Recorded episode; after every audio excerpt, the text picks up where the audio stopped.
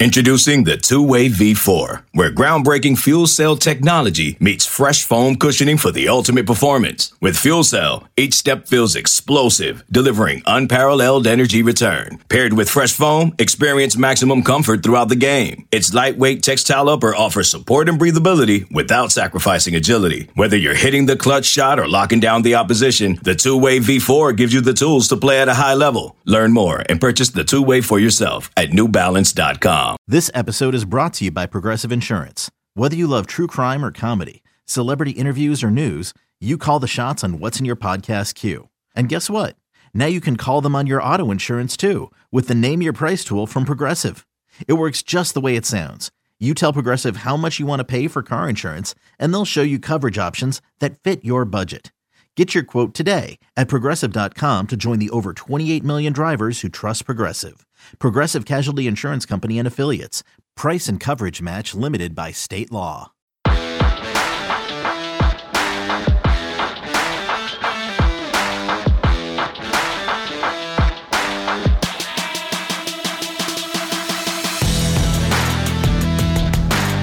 Welcome back to another edition of Through the Smoke, a Miami Hurricanes football and recruiting podcast here on the 24 7 Sports Network. David Lake, joined as always by Gabby Urrutia. And there is plenty of news, particularly on the on the talent acquisition front, to dive into. It is also spring spring game week uh, that will be held Saturday in Fort Lauderdale at DRV PNK Stadium at noon. Uh, it's going to be televised on the ACC network, uh, so it'll be fun to watch what the Hurricanes look like uh, with some off-season football happening this weekend.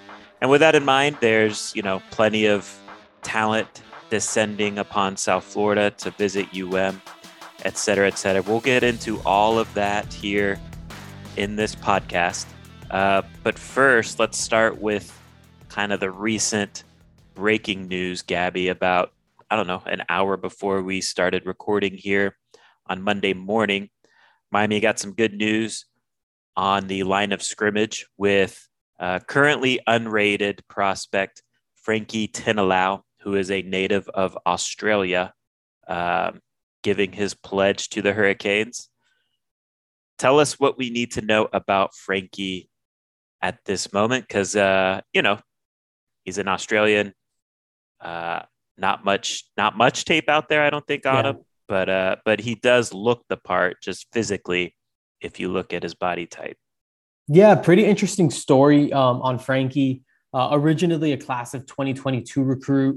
Um, I think with COVID and him being an international student, I think there was a lot of like academic issues there, not in terms of him not making grades, but just of him just, you know, maybe needing to go back home with the shutdowns of him being a citizen of another. It, I know there was a lot of, I, I know like the water's pretty uh, muddy there in terms of just like the situation and what he's had to go through the past couple years.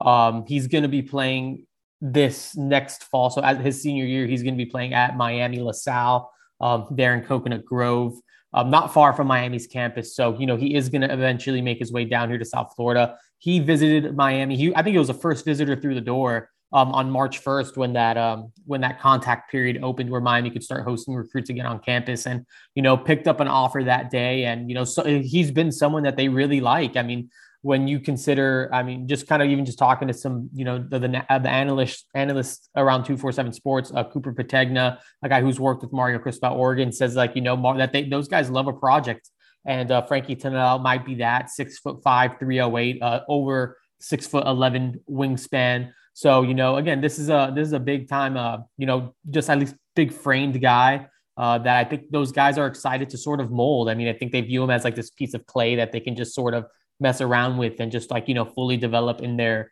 in their system and you know just in their program i think they trust their development and i think they trust their eyes and so you know i think this is someone that they're excited about and you know they believe that he could end up being something. So um you know i'm a fan of the take. I think that he's an intriguing body type just having seen him in person and just sort of talking to the kid seems to just really love miami. So um i i, I like the addition for miami. Six five three ten. Uh, you mentioned the long wingspan. Uh, I think, you know, if you look at him, uh, you might uh, you might be quick to project him as a tackle, but I think from an athletic standpoint, he's probably more of an interior guy, um, a guard type. Do you agree with that? Way too early assessment right now because we're going to learn a lot about him once he does get here and starts playing high school football in South Florida. But I think he's kind of more of an interior guy. I mean, I think that's possible. I think it's still kind of to be determined uh, what he's going to play just because I mean, when he comes down here, he's going to be the biggest guy the, uh, on the field. You know, pretty much against anyone LaSalle plays. I mean, not the best South Florida competition. Uh, those guys sort of run it up with. Um, so you know, when he makes his way to Miami and everyone's sort of like his size, I could see him potentially being, you know, an inside guy. I, I think. It, I mean, it depends, but I mean, I wouldn't be. I wouldn't push back on that honestly. If you told me like, you know, he could potentially push, uh, you know, kick inside and be one of those types. Yeah, I think tackle at high school level, but inside at the college level. Yeah. Um, who else do you know? Like, who else was on him? Was any other college really pushing for him that you know of? Yeah, honestly, I don't really know. Um, you know, just kind of talking to him on Sunday, and um, you know, just kind of when we we talked and kind of you know started figuring out like you know that he was going to make this decision public and all those types of things. He was telling me that like you know if Oregon ever offered, he always told himself he would commit. So I think Oregon was a school he always loved. But that was when Mario Cristobal and Alex Mirabal are there. So I really think that once he got that Miami offer, I mean, even when I talked to him that that first day of March, you know, his coach was kind of talking already, like, you know, when he gets to Miami, um, all that type of stuff. So, you know, I feel like very early on, once Miami decided to go ahead and offer, it felt like they became the school for him. Um, I think he just wanted to see who else would kind of, you know, pull the trigger. I think uh, a few schools did. I know he went to go see Florida unofficially. I know he went to go see USC unofficially. Neither of those schools uh, offered, from what I remember. Um, you know, I think FAU offered maybe a couple other uh, power, like you know, lower level Power Five schools, but it felt like Miami was really the the leader in the clubhouse here the whole way, and I think that's where he ultimately wanted to be. We'll talk more about high school recruiting after the uh, commercial break later in this podcast. So let's let's transition to portal talk because there's a lot of uh, there's a lot going on with portal right now, and, and we kind of hinted that this wave would happen once spring football around the country wraps up. We're seeing, you know, this week, this past weekend, there was there was a bunch of spring games at various programs, and I think with that happening, you're seeing more players enter the portal that don't necessarily like their standing on their current teams, right? Um, but before we get into some of those targets, let's discuss. And you hinted, you've been hinting that this could be happening for a while now, Gabby. Uh, Jonathan Dennis, who is a South Florida native, played at South Dade, four star guy coming out of high school, interior offensive lineman, um, played at Oregon under Mario Cristobal, is deciding to transfer back home to play for Mario Cristobal once again. Uh, you know, we've discussed about how this how this helps the depth. Um, you know, I think it's to be determined if he's going to be an immediate starter. Um, but I do think he is a too deep addition for this immediate year in 2022. Um, but just overall, Gabby, you know, how excited are, are the people inside the building to to fortify the line of scrimmage, landing a guy like Jonathan Dennis? Yeah, I mean, I think this is this is someone they're definitely excited about. I mean, obviously, someone Cristobal Mirabal landed at Oregon that they were able able to pluck down from South Florida. So yeah, I mean, kind of just echoing what you're saying, David. I don't think anyone's expecting him to walk into a starting role. Um, I don't think he's going to be fully cleared for contact probably until maybe late May or June. So basically, yeah. when he arrives. Um, so you know, I do think that there needs there's probably going to have to be some like you know physical stuff that he continues to do. I know he's been rehabbing. I mean, even just talking to him about you know when he we talked about his decision, he said a, a big part of the reason why he didn't leave Oregon sooner was just because he was so comfortable with the rehab process there, and he loved the progress he was making with the trainers over there at Oregon, and he didn't want to walk away from that. I think if he was fully healthy, he probably would have been at Miami earlier this spring and probably participating in spring ball. But um, you know so you know, I, yeah, I think that this is an exciting addition. And again, when you're just considering the depth and you know just continuing to build the trenches, the offensive line, I think Jonathan Dennis, you know, provides some some juice off the bench. You know, maybe again a guy that could maybe potentially earn a starting role, but definitely a guy that can probably get in there and give you quality snaps. And you know, you can probably rotate those guys a little bit more now. Yeah, his rehab process is a knee, correct? Yeah, I, I believe so. I believe so. So I think so, he's doing like some of like he would be like I think if he was at Miami, he'd be in like that red no contact jersey that we right. talk about. So I think he's probably doing something similar at Oregon right now, but probably get cleared in the summer. Yeah, he's close to being back, but I believe his injury was was a knee, if I have that right. Um, but yeah, you mentioned it right. It, this is kind of a depth addition. I think you know you look at real programs, the the programs that compete for championships, they can go eight to nine deep on the offensive line. Uh, and, and I think Jonathan Dennis helps with that. Let's stay on the offensive line here, Gabby, with our portal talk. And this is a name that is very hot right now in the Miami fan base, right? Amarius Mims, former five star prospect in the 2021 class. So he's a young guy, big time talent. I believe he was number eight overall in the country, according to the composite ranking.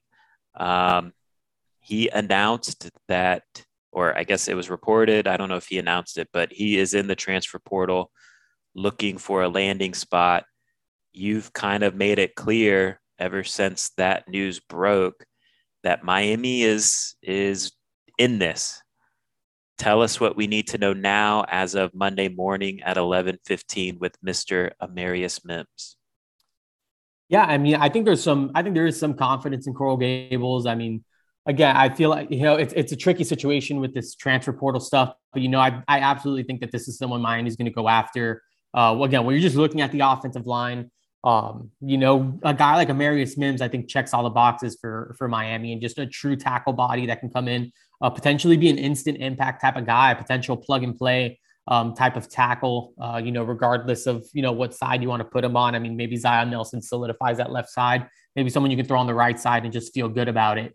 Um, you know, so uh, I, I, think Miami's in, in, a pretty good spot. You know, people up in Georgia, even, you know, our friends over at Dawgs 24 7 and Rusty Mansell have, you know, mentioned Miami as a potential landing spot. That's sort of coming out of maybe people in his camp. And I think they even mentioned people at his high school. Um, you know, Josh Newberg at, at Noles 24 7 mentioned that Miami is potentially be a Miami Florida State battle. Look, I think Miami's heavily involved here. And, um, you know, I'm not saying that he's going to pick Miami, but um, you know, I think if you're Miami, you got to be feeling pretty good right now. Um, of course, this is a recruiting process, and maybe this is how it looks initially. But you know, I don't think the rest of the country is just gonna, you know, be like, oh, he's going to Miami, and that's it. I mean, right. I know Michigan State's a school that you know, just kind of reading through their board, uh, you know, one of their reporters said that, you know, this could be the, the strongest that Mel Tucker pursues a transfer offensive tackle this cycle. So, you know, Michigan State could always get involved. There could be lots of schools. I think I read something that I don't want to be like quoted on this, but like he maybe can't tra- transfer to an SEC school because the deadline passed to transfer within the conference. So I think that leaves things wide open for Amarius Mims. I, I think I think Miami would be a really promising spot, especially when you consider who's coaching the offensive line. I think that has to be pretty notable yeah, offensive tackles with the talent level of an Amarius Mims typically don't hit the portal. Right. And so when that happens at that type of position, uh, right, pretty much, I mean, let's be real, probably like 95% of the country could use a talented offensive tackle starter, right? An offensive tackle upgrade. So the competition I, I would expect, while Miami is probably the early favorite. Um, I think the competition is going to ramp up to try and land them. Uh, why why is FSU in the mix? Right, I think that's a fair thing to discuss because I guess the understanding is is his FSU was one of his finalists as a high school prospect, and he has a good relationship with their offensive line coach Alex Atkins. Is that fair to say? Yeah, I think that's what I think that's what uh, the FSU smoke is coming from. Is that you know Alex Atkins? Uh, is he, he's the OC now? Is he the offensive coordinator Correct. at Florida State now? Um, you know, I know that they have a really good relationship, and Tallahassee's not super far away from Georgia. I mean, it right. doesn't. It's not like a you know, it's not like a super long you know go away from home type of thing. I don't think Miami is either, but I mean, whatever. That's neither here nor there. Um, yeah, that's why I think Florida State's probably in the mix, just because Alex Atkins. So I don't blame them for, you know, maybe feeling that, that that could be a place for them. I mean, it makes sense if you look back at that recruitment. So yeah, when, at, coming out of high school, Amarius Mims committed to Georgia over Alabama. It was essentially an Alabama Georgia battle. Georgia won it out. Uh, Tennessee was also in there. Auburn was also in there, and FSU as well. Uh, what would it mean? You know, you you touched on this a little bit, Gabby, but I would I would if if Miami is able to land Amarius Mims, to me, there's no doubt the guy will be the starting right tackle um, in 2022. He played primarily right tackle as a backup while at Georgia this past year. He played 121 offensive snaps, primarily in mop up duty, right? Uh, you know, PFF in that mop up duty, pro football focus uh, had him with allowing only one pressure. That's in 38. It's only 38 pass blocking snaps, so it's a small sample size. They were primarily running the ball um, when Amarius Mims was in the game. Uh, but still, he is a guy. I think the Georgia people too respect his talent. It's not one of those situations where Amarius Mims can't play.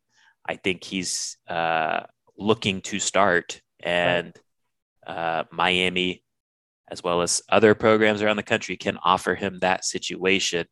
Um, so yeah, I mean, look, he's six seven, three thirty, uh, seven foot one wingspan.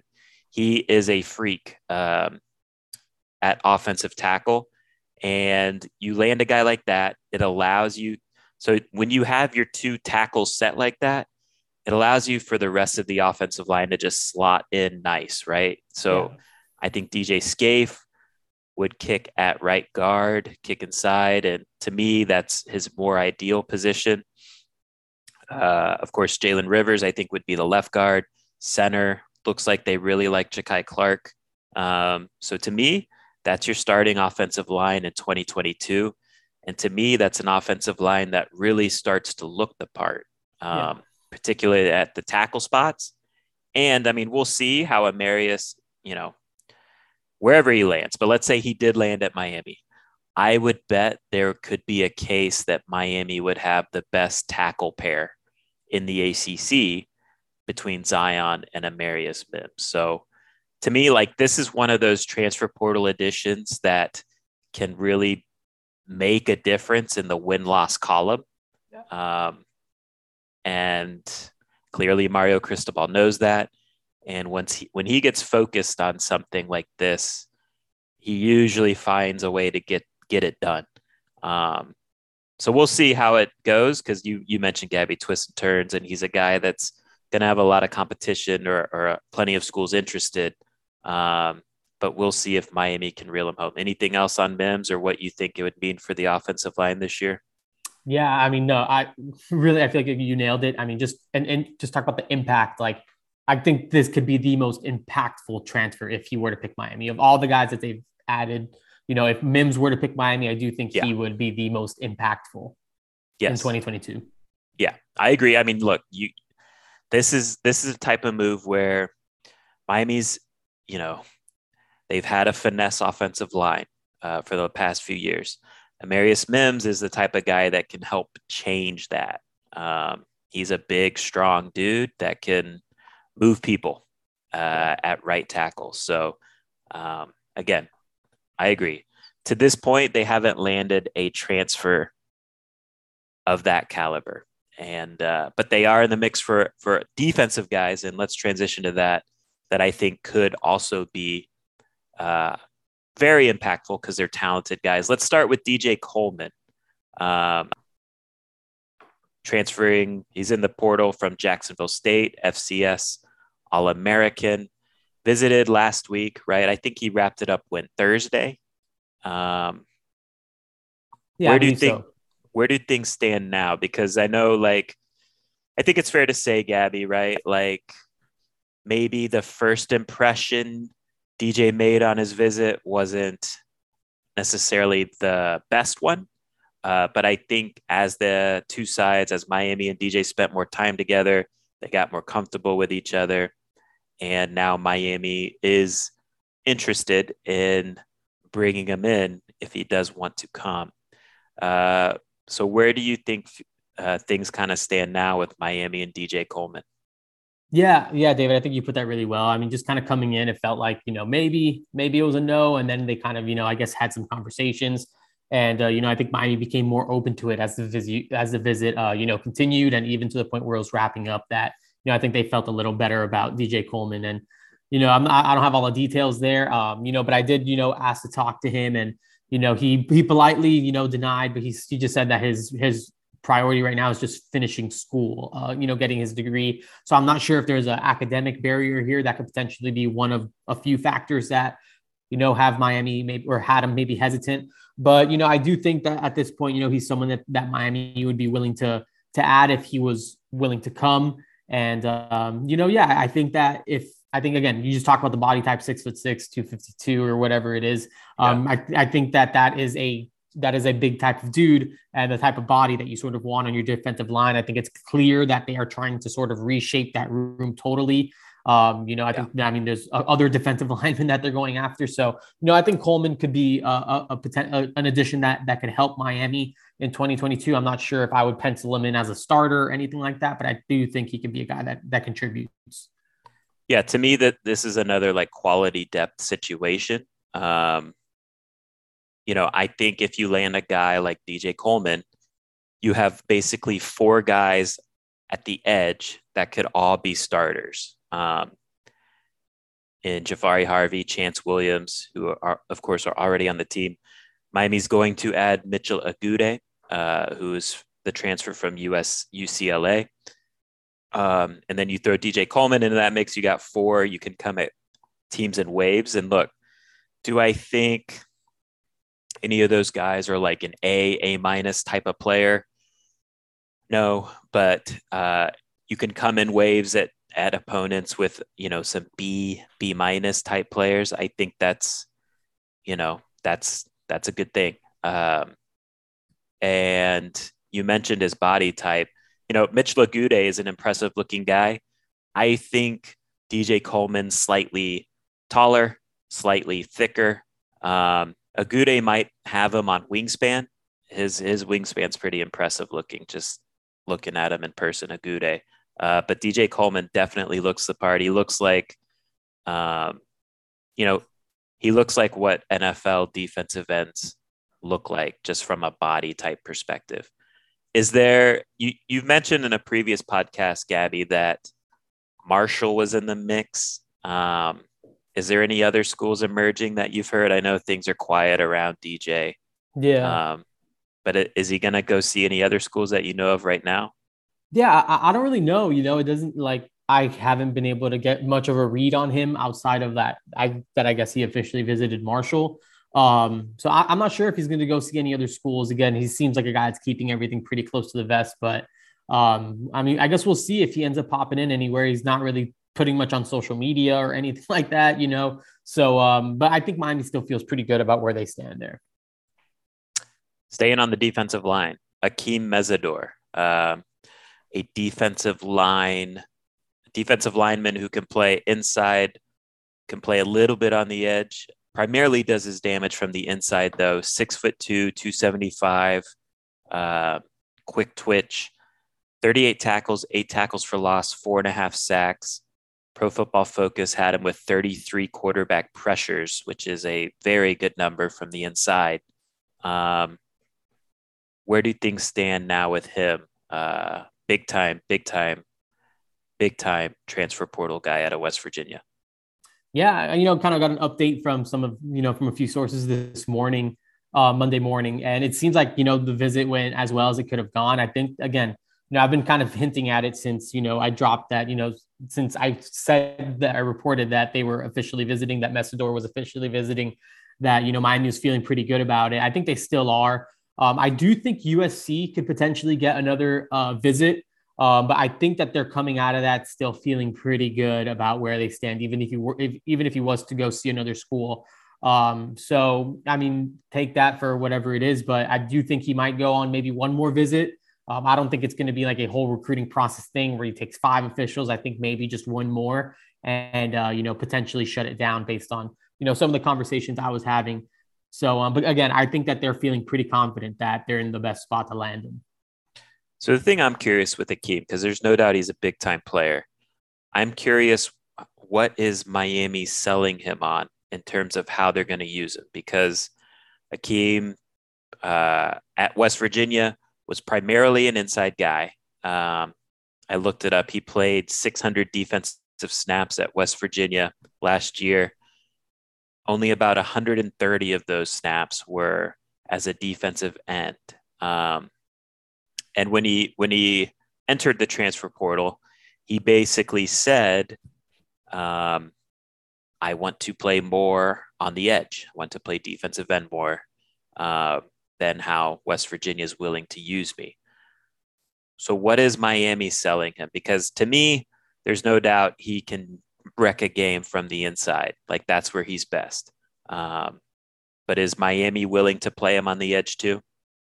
I mean, I think they're willing to play around with him a little bit, you know, just in, well, excuse me. Um, in terms of just like, you know, kicking him, and having him, I would bet that they would maybe like him better inside, but I think that they seem open to the idea of, you know, or just like painting him as a guy that could be versatile, that can play inside and outside. That's what one that's what one person in Coral Gables told me that he can, you know, be an inside outside type of guy, maybe similar to how they use Elijah Roberts and how they sort of move him around, where they view him as a defensive end who could maybe play inside as well. Maybe it'll be more of the opposite for um for Mesidor, a guy that maybe primarily plays inside that could also kick outside. So um, you know, I'm not entirely sure what the exact plan is. But um, you know, I just I think that he's someone that can come in and definitely help out. Um, I would bet right now mostly from the interior line. To me, he he's he's got a similar skill set to Brandon Dorlus, who is a Oregon defensive lineman that played well for the Ducks last year. Dorlus is from Deerfield Beach, so he's from South Florida. He is uh, so last year he played at six foot three, two eighty four. Um, he primarily plays on the inside for Oregon last year. Um, played 665 total defensive snaps, uh, but 285 of those snaps. So about, you know, he played a similar amount as, as Mesidor did at West Virginia, but he played about 150 more snaps on the edge than Mesidor did. So my guess would be that Mario sees a lot of Brandon Dorlus in Akeem Mesidor. I would say Mesidor might even be better, um, which is high praise because Dorlus is an NFL prospect too. Um, Dorlus had 25 tackles, seven tackles for loss, two and a half sacks last year in his role. Um, and, and okay, let's let's take the conversation here, Gabby. Which guy do you think is a better addition? They're both big time but Akeem Mesidor for what he would be on defense or Amarius Mims for what he would be on offense. Because to me, if Mesidor comes to Miami, I would probably rank him as the best player on defense. Wow. Okay. I mean, I would probably just in in this in this situation, I would probably lean Mims just because I think just the importance of what a tackle brings. And you know, again, just kind of I know Miami's maybe not there yet from a roster standpoint, but I think that's where their vision is. And you know, you just watch yeah. like the college football playoff, you watch the national championship game. I mean, that get, like it's it, it gets done in the trenches, you know, having those guys up front on the offensive line, defensive line too, of course. But I think Miami right now with the addition of Agude, with the addition of Lichtenstein, we'll see what um, Antonio Moultrie gives them. Uh, Leonard Taylor, you know, I feel like there's maybe a little bit more on the defensive line than maybe there is on the offensive line. And you know, with a guy like a, with a like Amarius Mims, I think Amarius Mims takes the offensive line to you know just uh, just that next level. not saying it yeah. to that elite level, but I do think Amarius Mims just really add just puts Miami in a different like category. I, I think Mesidor does too, but I feel like with the additions of Agude and those guys, they've already sort of elevated the play of the defensive line as, as you know as a whole. So I feel like Amarius Mims would just be that massive, massive piece for the offense. But um, Mesidor obviously would be a, a big time guy too, as a former freshman All American, and you know one of you know a really good player in, in the in the Big Ten, Big Twelve. So again, he had 33 pressures last year. Um, you know, Miami's had some pretty good college defensive tackles here in recent years. You know, you look at Kendrick Norton, RJ McIntosh, Gerald Willis, even Nesta Silvera uh, could generate some some pressure on quarterbacks. Um, none of those guys in a single season generated 30 pressures. So you know, Gerald Willis, who had that tremendous season in 2018, right? That year he had 26 pressures. Wow. Um, so, you know, it's uh, we're splitting hairs in terms of Mesidor and uh, Mesidor and Mims, but you know, land them both, of course. But uh, to me, Mesidor, like I said, I don't think this is hyperbole. I think if Miami were to land him, and also too, this kind of speaks to what Miami has on the defense. I like their young talent, but Mesidor has more of a resume um, right now than like a Leonard Taylor or a James Williams. Um, so if you land a Mesidor, to me, that's kind of an elite game wrecker type of guy. Uh, so, but everything you said about Mims, I, I would not push back on either. Uh, linebacker. It sounds like Miami is finally circling a linebacker in the transfer portal. UCLA linebacker Caleb Johnson, six foot one, 230, 40. So last year, 45 tackles, one interception, 500 defensive snaps played. Um, what do we need to know there? What does Miami like about Mr. Caleb Johnson? Yeah, I mean, people have been asking for linebackers, you know, this whole time that that Miami's been looking at the transfer portal. It feels like no matter what move that they make, you know, positive or negative, it's just like, all right, but what about linebackers? Um, you know, this is a guy that, you know, I think that, you know, I think is, you know, he, he's a veteran body. I mean, he started 17 of 18 games at UCLA. Um, you know, didn't have the big sack or tackle for loss numbers, you know, in 2021, but he had seven tackles for loss, five and a half sacks in that shortened 2020 season. So, you know, I think that he's a, I think he is a body, you know, again, a veteran guy. I think he graduated high school in like the class of 2015 or something like that. Played JUCO, signed with Texas, transferred to UCLA. So he's had a he's had a pretty interesting uh, college career. Um, you know, I think one thing that's interesting, again, just kind of reading the pro football focus grades, you know, I think his best game of 2021 actually came against Oregon and Mario mm-hmm. Cristobal. And, uh, you know, even just talking with Caleb Johnson last night, like, you know, he, he told me that Mario Cristobal told him that he was just always a tough guy to block you know, whenever they sort of ran into each other in the in the in those Pac-12 matchups. So, um, you know, in that game against Oregon, he had a season high. He was graded with a season high in coverage with an 84 coverage grade, and uh, his pass rush grade was also 76.2, was which was the best of the season also. And he also had a 79.5 tackling and uh, finished with a 76.4 defensive grade. And that 76.4 was his second highest grade of any game in the 2021 season. So I think someone that really just impressed against Oregon, against, uh, against, you know, in those matchups, and someone that Mario Cristobal just might have experience and just kind of admired maybe from across the sidelines. So, um, you know, I think it's just one of those situations that could just work out. Obviously, really good friends with Mitchell Agude. He told me, you know, that when Mitchell Agude came down for spring break just ahead of his official visit, that he actually came down with him. He was in Miami as well. And Agude's just been kind of raving about Miami to him. So, you know, I think this is uh, you know, just kind of one of those things that's just kind of like stars aligning. Miami might finally get some extra help in the transfer portal at linebacker. Um, and we'll see if more come out. Do you feel like he would definitely be a starting linebacker in 2022? Is that a lock to you? If he comes to Miami?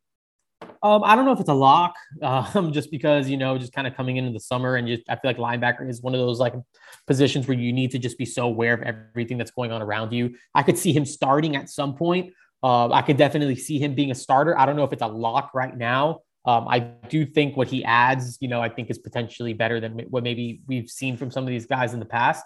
But um, I'm not ready to kind of just go with like the recency bias of, oh, this is our new shiny toy. Maybe he is our, maybe is the answer at linebacker. I do want to kind of see him and see how this sort of goes before, you know, I, I put him in Sharpie as, as one of those guys. Yeah, I do think, you know, he looks the part more than kind of the the three guys that have separated from the pack, I think, this spring, and that would be Corey Flagg, Keontra Smith, and Wayne Steed right? Those guys, you know, the size is a little concerning there, if we're being honest. Uh, Caleb, I think, has better size at six foot one, 230. Um, I will admit, and yes, you're right, the year before those numbers were better. I will admit the zero tackles for loss thing is is a little bit of a head scratcher for me. Um, you know, you play 500 snaps, you would think you could just accidentally get. Yeah, you would just run into one, right? But watching a little bit, man, watching Pac 12 football is kind of rough. But watching them, it, it did seem like his role was kind of more as like a coverage type linebacker.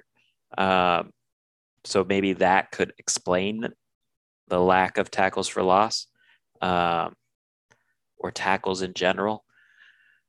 But yeah, he's a guy that's you know he he is pretty good in coverage, you know, as as far as a linebacker can be, and um, you know I do think from a bigger, faster, stronger perspective, he is an upgrade over the veteran guys they have in the linebacker room. So um, bring him in, definitely.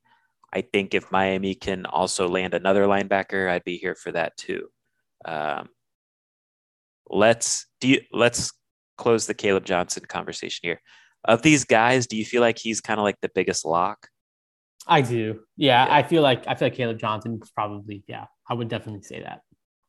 And then kicker talk. Uh, Parker Lewis, USC kicker transfer. What's what's going on there? Yeah, um, you know, I think someone is this is just someone Miami's like kicking the tires on, you know, just kind of seeing from what I understand, again, just having conversations, you know, Monday morning and all that stuff.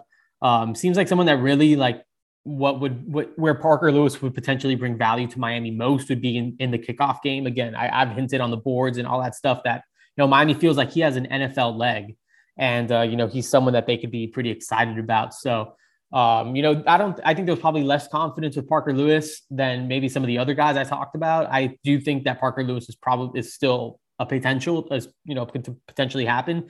But he, he could also be looking for at a situation where he could maybe definitely be the kicker entirely. I don't know how many guys are going to want to go from you know leading the Pac-12 and kicking to potentially not kicking field goals.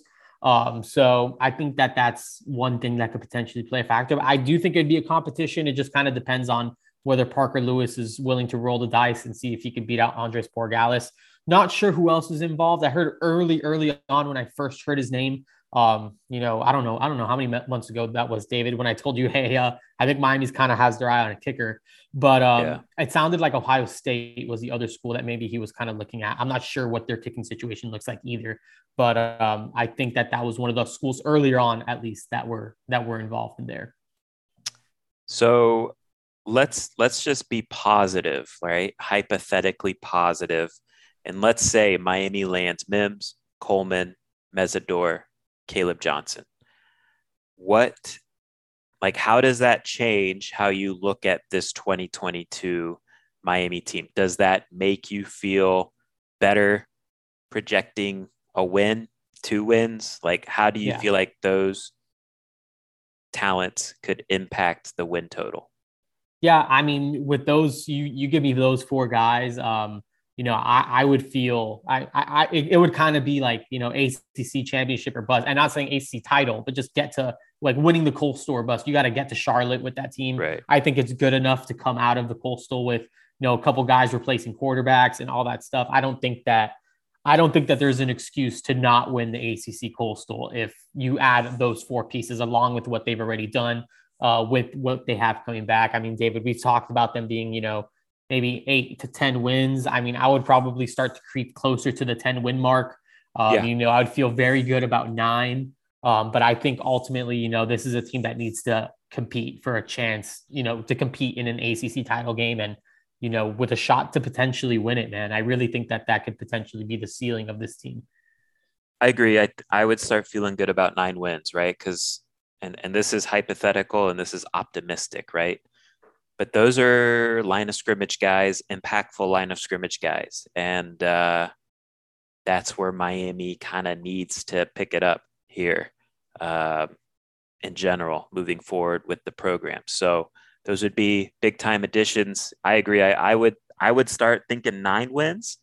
Um, and you know, I could I could definitely see 10 wins um, if they landed those type of guys what let's say they landed those guys. Um, do you feel like that's good? Miami's good with the portal. until the 2022 season?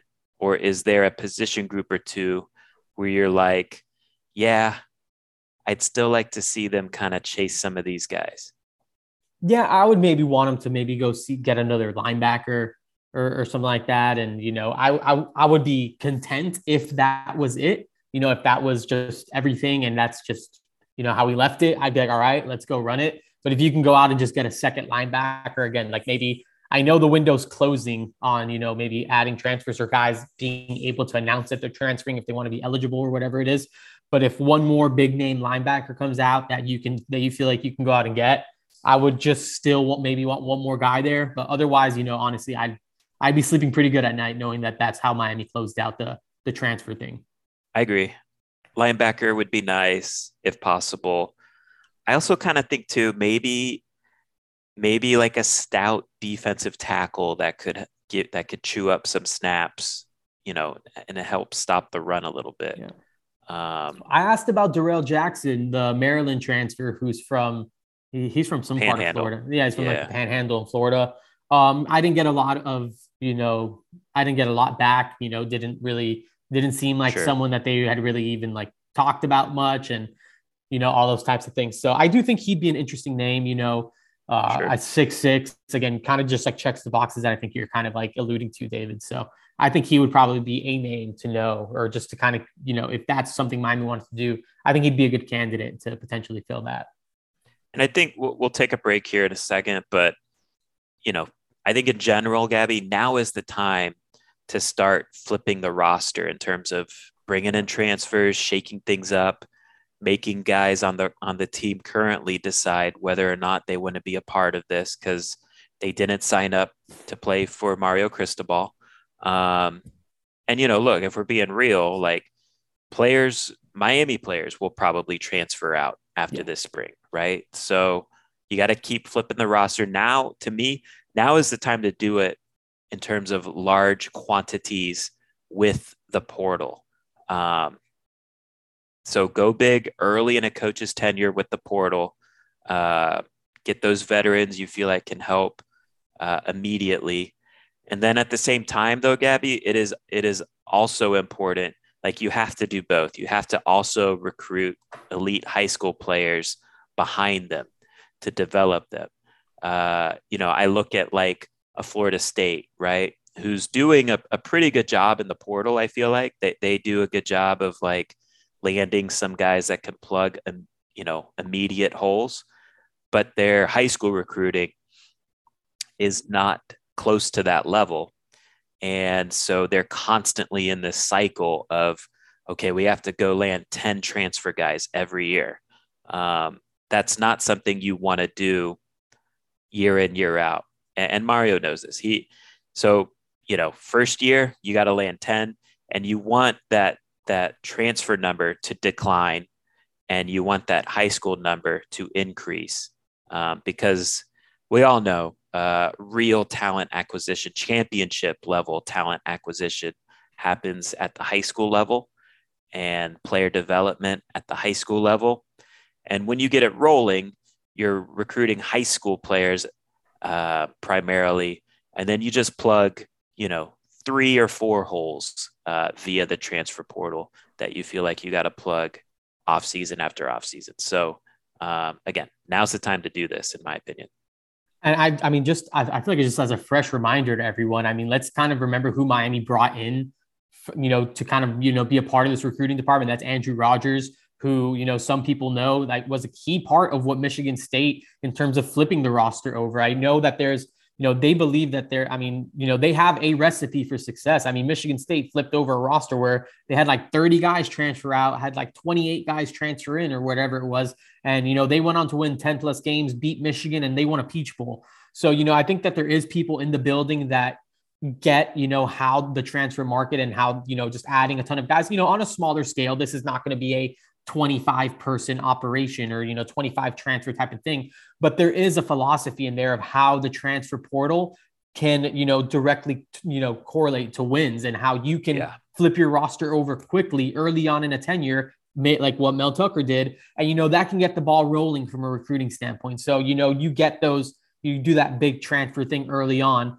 you know, you get you have yourself a 10 win season, and then suddenly the high school recruiting becomes a lot easier because the perception on your program has changed Correct. because you've had a successful season.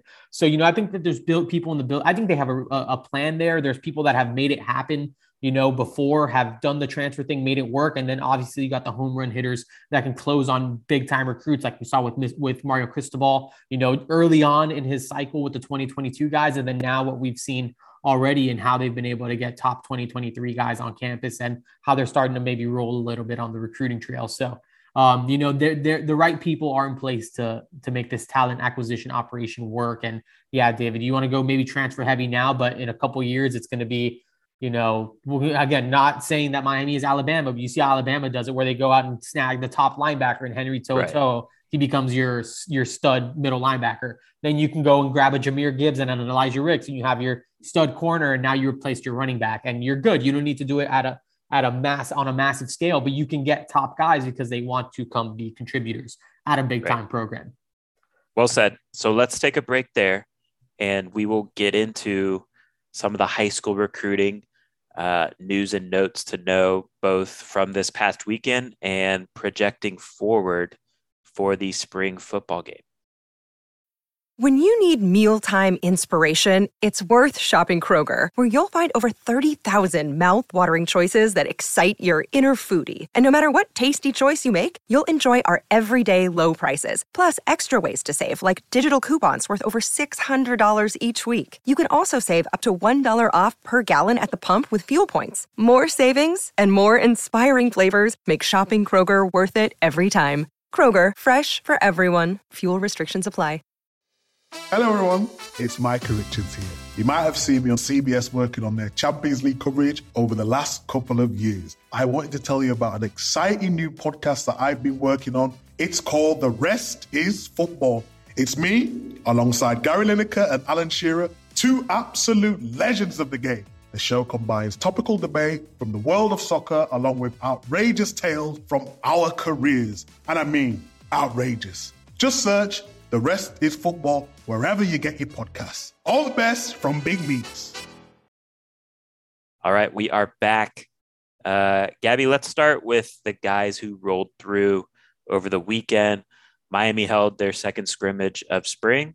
Um, also had like an alumni event, so it was a good opportunity for uh, you know big time talent to check things out, what the program is all about. So who who are some of the big names that you want to highlight that visited on Saturday?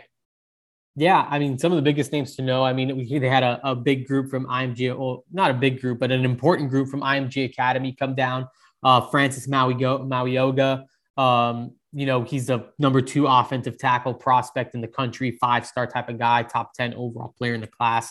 He was in South Florida, you know, his second time in Coral Gables. He came down for elite prospect t- day in January. So definitely good to get him back on campus. Uh, five star athlete Samuel Mpemba, his uh, second time down in South Florida after, you know, just kind of being down a few weeks ago. I think it's like a second time in three weeks. And, uh, you know, he was able to watch Miami scrimmage and he's really close with Jaleel Skinner. Told me that Skinner, he watched Skinner catch like a 60 yard touchdown. So, um, you know, on, on that Saturday scrimmage, so that was a big deal for him as well. Um, couple other guys, Clay Whedon. He's an interior offensive lineman from Tampa Carrollwood Day. I think he's someone Miami really, really likes. Um, and then just kind of going into the 2024 class, a couple five stars in that group. Uh, one from IMG Academy, Ellis Robinson, the fourth, who number two cornerback in the country, just behind his teammate Desmond Ricks.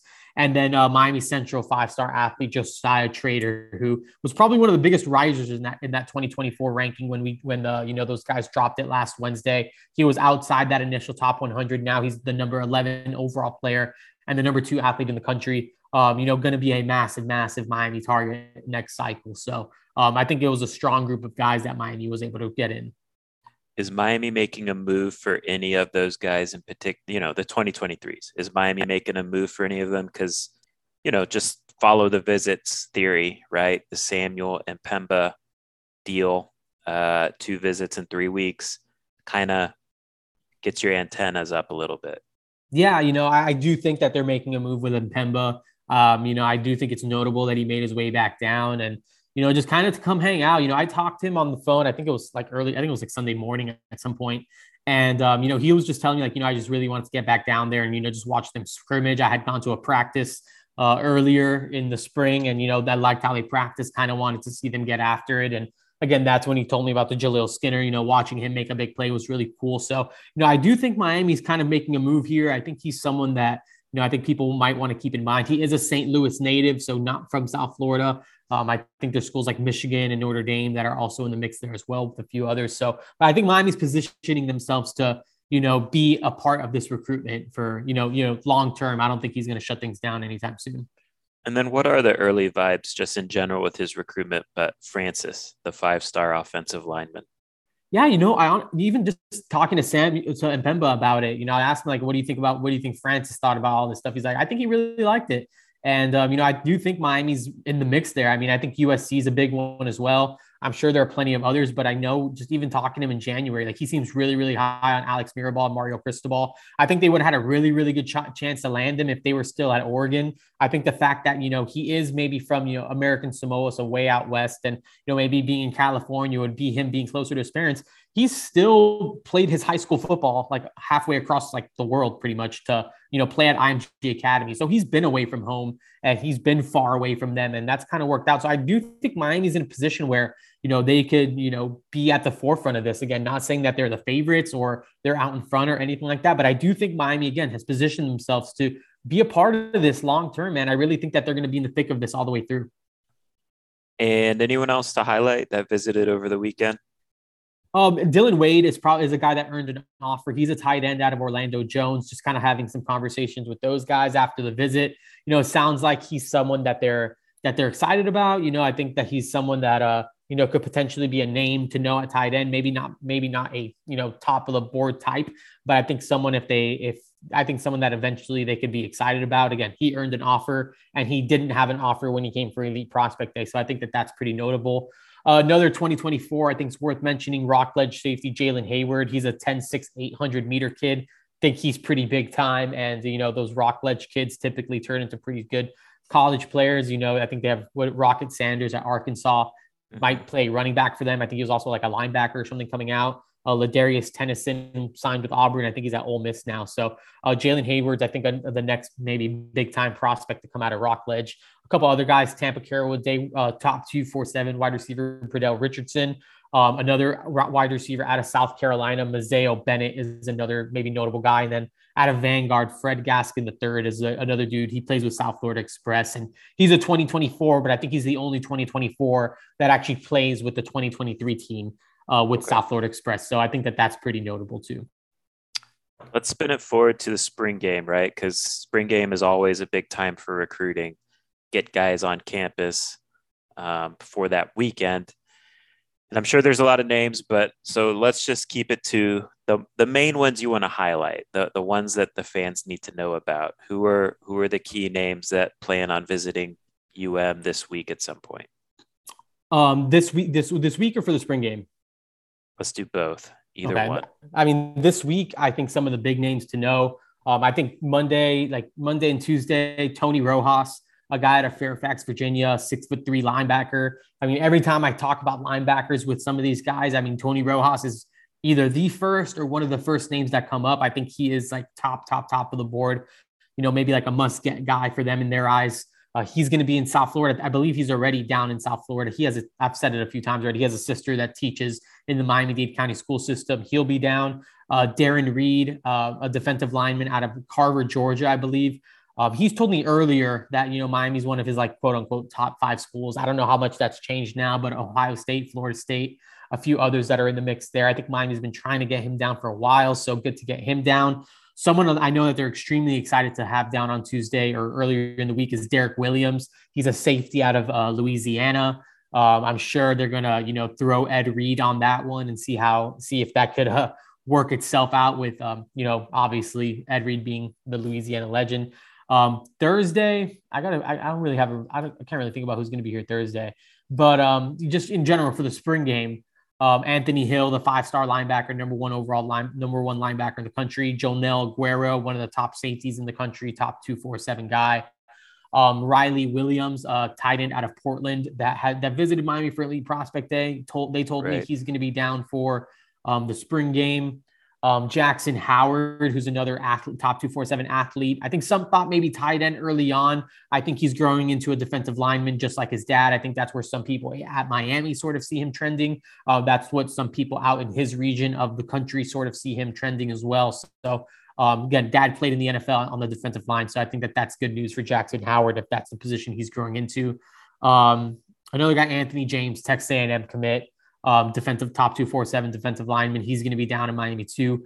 Told me he's not crazy about taking a bunch of other visits and all that stuff. Only schools that he really feels serious about. I think Miami might be the only other school outside of Texas A&M that he sees this spring. I would probably have to double check that, but uh, I know that it's a big deal that James is, you know, making that effort to get down here. So um, a lot more names will be there. You know, I'm going to continue working on the spring game visitor list. So, um, but those are some of the highlights, you know, headliners to sort of know right now. I'm putting you on the spot because this isn't on our outline, but I'm curious. Just Jaden Rashada, is there anything new to know there? I know he was going to take some visits following the Miami visit. Um, anything new there? Um, nothing really in particular. Um, I think he's going to go. I think this weekend he might be in Arkansas. I think he's. I'm not sure if it's this past weekend that he was in Arkansas, or maybe this coming week that he's in Arkansas. Um, I'm sure that he'll be back down in Miami at some point. I think he told Brandon Huffman that he plans to come down uh, before making a decision. So I think it'll be interesting to track where he sort of pops in at. Uh, again, I feel like Oregon is going to make a very strong push just yeah. because I feel like he's someone they absolutely need to get with those West Coast quarterbacks sort of flying off the board. So um, I would probably still watch out for Oregon, but yeah, Arkansas is going to be in there at some point too. So uh, I would I would expect to see Jaden Rashada you know, make his way back to South Florida at some point. Okay. Uh, let's close things off here. Uh, you know, second scrimmage. I have to admit, I was a bit uh, not plugged in this weekend due to another another funeral. Sorry, it's not funny, but just a lot of funerals going on lately. Uh, so I didn't really too. I admittedly I didn't dig too much uh, about what happened but uh, you know, our colleague Christopher Stock had a good recap where he hit the main points. I feel like you know, and Mario Cristobal said this too, right? Offense did their thing. Offense won the day. Uh, Tyler Van Dyke was sharp, of course, if the offense won the day. You mentioned the Jaleel Skinner big play. Um, it sounds like Henry Parrish is kind of separating from the pack uh, which we've kind of maintained here for the whole spring. Restrepo, you know, kind of clearly that slot. And then defensively, you know, it does sound like Leonard Taylor and Jahfari Harvey are stacking scrimmage performances, which is a good sign, right? right. Um, anything else to add that that you might have heard? Yeah, oh, James Williams had an interception. So I know okay. we saw him have, I know we saw him pick off a pass earlier just in regular practice situations. So good to see him continue to find the ball. Yeah, so uh, you know we get to see these guys in a scrimmage situation during the spring game. So uh, we will see if you know we'll do a, a, podcast leading up to the spring game, maybe uh, Friday or so, where we preview more recruiting stuff in depth and, and kind of what we want to see in the spring game. Uh, you know, I just want to see guys make plays both sides of the ball, um, which you know, opposite of what what happened at the Florida State spring game. Did you watch any of that? The Florida State spring game? I, I had I had it on like I had it on as, as like background stuff. I was getting some other Same. stuff done, so I didn't like I wasn't like locked in, but I saw Jordan Travis throw like two back to back interceptions in like red zone drills or something like that. So yeah, was it was a, it was a tough tough watch uh, in general. Uh, so don't look like that.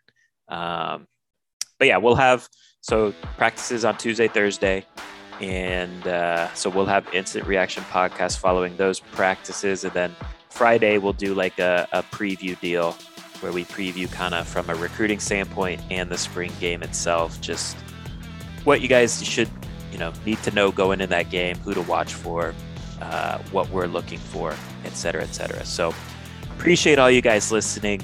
Um, your support means so much to us uh, with this podcast. And stay locked on, onto InsideTheU.com for Gabby's recruiting coverage. He's doing a great job, uh, killing it with the portal and high school recruiting.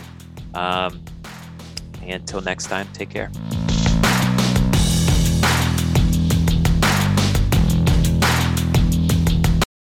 The wait is over. The Chi returns with new episodes on Paramount Plus. What brings you to the Chi? Opportunity. Everybody get down! Walk right up to the side. A new reign is coming to the South Side. Never should have sent a boy to do a woman's job. The Chi. New episodes May 10th. Visit ParamountPlus.com slash The Chi to get a 50% discount off the Paramount Plus with Showtime annual plan. Offer ends July 14th. Subscription auto-renews. Restrictions apply.